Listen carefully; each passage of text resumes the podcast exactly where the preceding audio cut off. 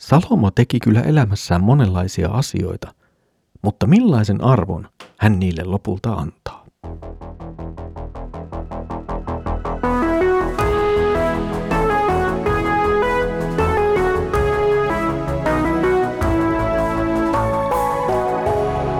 Kirjoitusten pauloissa. Tervetuloa taas mukaan Kirjoitusten pauloissa Raamattu-podcastin ääreen. Minä olen Mikko ja tänään jatkamme yhdessä saarnaajan kirjan parissa. Edellisellä kerralla oli edessämme saarnaajan ensimmäinen pohdiskelu viisaudesta ja viisauden äärellä. Tänään katse kääntyy kohti Salomon omia tekoja ja touhuja. Luemme nyt saarnaajan kirjan toisen luvun jakeet yhdestä kahdeksaan. Minä sanoin sydämessäni, antauduppa iloon, nautin elämän onnesta, mutta sekin oli turhuutta. Naurusta minä sanoin joutavaa ja ilosta, mitä hyötyä siitä on. Päätin sitten virkistää itseäni viinillä, päästämättä silti viisautta ohjaksista, ja sillä tavoin antaa mielettömyydelle vallan, kunnes näkisin, mitä ihmisen on paras tehdä vähinä elinpäivinään tämän taivaan alla. Minä ryhdyin suuriin töihin. Rakensin itselleni taloja, istutin viinitarhoja sekä puistoja ja puutarhoja, joissa kasvoi kaikenlaisia hedelmäpuita. Tein itselleni lammikoita kastellakseni niiden vedellä metsikön puita. Minä hankin orjia ja orjattaria, ja heitä myös syntyi talossani. Minulla oli karjaa, raavaita, lampaita ja vuohia enemmän kuin kenelläkään, joka oli hallinnut Jerusalemissa ennen minua. Kokosin itselleni myös kultaa ja hopeaa, kuninkaiden aarteita ja maankuntien rikkauksia. Minä hankin laulajia ja laulajattaria ja miehen nautintoja, vaimon, jopa useita vaimoja.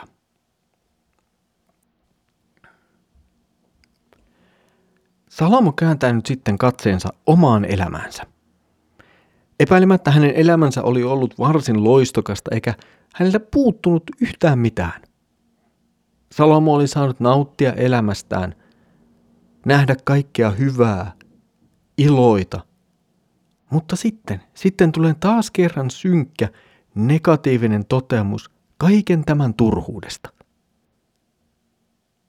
Ja samalla kuitenkin Salomo puhuu monista monista asioista, jotka ovat sinänsä hyviä ja oikeita, joita hän oli elämänsä aikana tehnyt. Kaikki nuo Salomon luettelemat asiat ovat osa elämän onnea. Ja hyvä onkin jotenkin uudelleen huomata se, että mikään Salomon luettelemista asioista ei ole itsessään väärin. Hän on siis toiminut ihan oikein.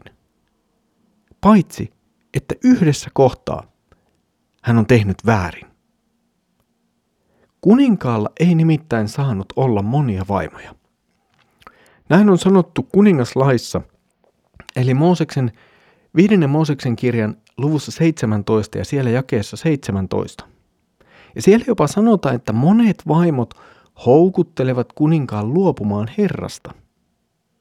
Ja näinhän juuri Salomolle tapahtui. Ja ehkä tässä kohtaa voimme myös todeta, että Jumalan alkuperäinen suunnitelma, se mikä luomisessa oli asetettu, on se, että on avioliitto yhden miehen ja yhden naisen välillä – ja tuo avioliitto kestää eliniän. Mutta sitten tässä syntisessä maailmassa jo aika varhaisessa vaiheessa tähän oli tullut eri syistä muita ratkaisuja, jotka eivät kuitenkaan vastanneet Jumalan alkuperäistä luomistarkoitusta. Ehkä toinen asia, jossa Salomo oli ylittänyt tai tehnyt vastoin Jumalan tahtoa ja lakia, on se, että hän oli kerännyt itselleen niin suunnattoman rikkauden. Kuningaslaki tuolla viidennessä Mooseksen kirjassa ei sinänsä kiellä kuningasta hankkimasta omaisuutta, mutta siellä sen liiallinen määrä nähdään kyllä vääränä. Ja voi olla, että nimenomaan Salomon kohdalla kävi myös niin, että hänen suunnaton rikkautensa ylittää nämä lain asettamat kohtuuden rajat – vaikka samalla on muistettava, että Lähi-idän kuninkaan kuului olla tietyssä mielessä rikas ja valtava, jotta hän pystyi käyttämään ja olemaan vallassa ja huolehtimaan kansastaan ja maastaan. Mutta sitten jos palataan noihin oikeisiin ja hyviin asioihin. Itsessään hyviin asioihin, jotka kuuluvat jollakin tavalla siihen Jumalan luomaan järjestykseen tässä maailmassa. Kodit, puutarhat, perheet ja niin edelleen. Iloitsemme erilaisista asioista. Nautimme luomakunnan antimista, jopa viinistä. Ja tälle viinille Salomo asettaa kyllä rajat. Nauttiminen ei johda holtittomuuteen. Me rakennamme koteja, kohennamme elinympäristöämme, annamme työtä ja teemme työtä, menemme naimisiin, meille syntyy lapsia. Työmme ja perheen kasvattamisen kautta omaisuutemme karttuu.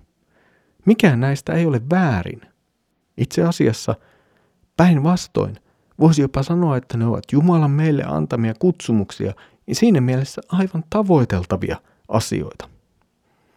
No miksi siis Salomo suhtautuu näihin niin negatiivisesti? Ehkä 400-luvun alussa kuollut kirkkoisä Johannes Chrysostomos on löytänyt jotakin oleellista tästä sanoessaan. Kuulkaa, mitä Salomo sanoo, joka tunsi nykyisen maailman ja todellisen kokemuksen kautta. Minä rakensin taloja, istutin viinitarhoja, tein puutarhoja, hedelmätarhoja ja vesialtaita. Keräsin myös hopeaa ja kultaa, hankin itselleni mieslauleja ja naislauleja sekä laumia ja karjaa. Ei ollut ketään, joka olisi jo elänyt suuremmassa ylellisyydessä tai suuremmassa loistossa. Ei ollut ketään niin viisasta tai voimakasta. Ei ketään, joka olisi nähnyt kaikki asiat niin hyvin onnistuvan hänen sydämensä toiveiden mukaisesti. Mitä sitten? Hän ei saanut nautintoa kaikista näistä asioista. Mitä hän loppujen lopuksi itse sanoo siitä? Turhuuksien turhuus. Kaikki on turhuutta. Turhuutta ei vain yksinkertaisesti, vaan ylivertaisesti. Uskokaamme häntä ja pitäkäämme kiinni siitä, missä ei ole turhamaisuutta, missä on totuus ja mikä perustuu vankaan kallioon, missä ei ole vanhuutta eikä rappiota, vaan kaikki kukoistaa ja kukoistaa ilman rappeutumista, vanhenemista tai hajoamista. Rukoilen teitä, rakastakaamme Jumalaa aidolla kiintymyksellä, ei helvetin pelosta, vaan valtakunnan kaipuusta. Sillä mikä on verrattavissa Kristuksen näkemiseen? Ei varmasti mikään. Mitä noiden asioiden nauttimiseen verrattuna? Ei todellakaan mikään. Eipä taida olla mitään verrattavaa, sillä silmä ei ole nähnyt eikä korva ole kuullut, eikä ihmisen sydän ole tullut sitä, mitä Jumala on valmistanut niille, joka häntä rakastavat. Kysymys on siis pitkälti siitä, että kaikki mitä teemme ja ansaitsemme on ajallista ja kuuluu vain tähän maailmaan. Se ei tee sitä arvotonta, mutta saarnaaja haluaa asettaa asiat oikeaan kehykseen. Kaikki se, mitä tässä ajassa ja maailmassa voimme saavuttaa, sen on lopulta alistettava sille, että on olemassa iankaikkisuus. Jos tämä iankaikkisuuden näkökulma häviää, niin toimistamme tulee vain tämän puoleista puuhostelua ja lopulta se valuu täysin turhuuteen.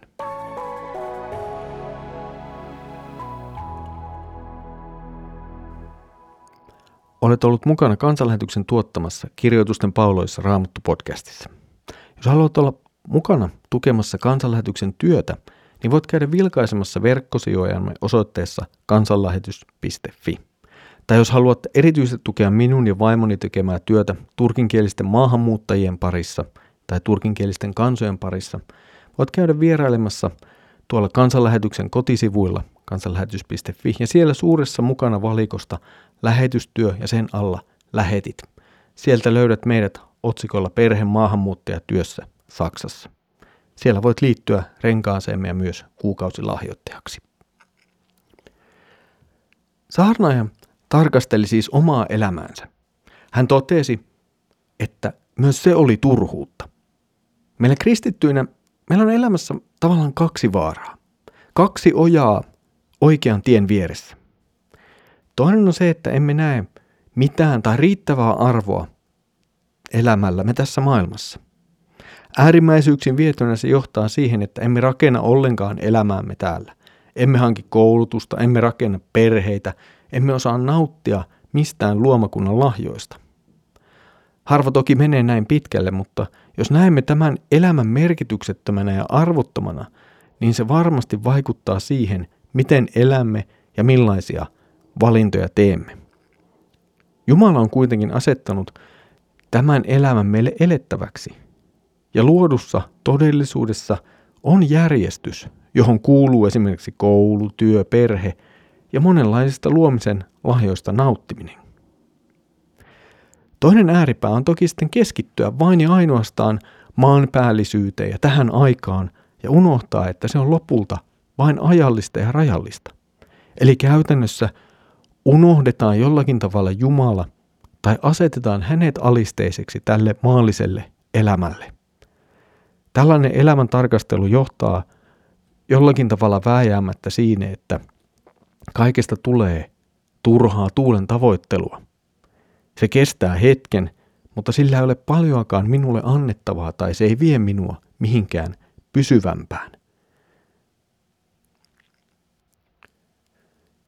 Tässä oli tämänkertainen kirjoitusten pauloissa Raamattu podcast-jaksomme.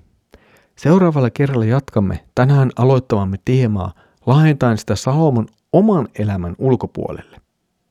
Elämän ja maailman pohdiskelu siis jatkuu. Siitä siis seuraavalla kerralla. Mutta nyt Herramme Jeesuksen Kristuksen armo, Isä Jumalan rakkaus ja Pyhän Hengen osallisuus olkoon sinun kanssasi. Aamen.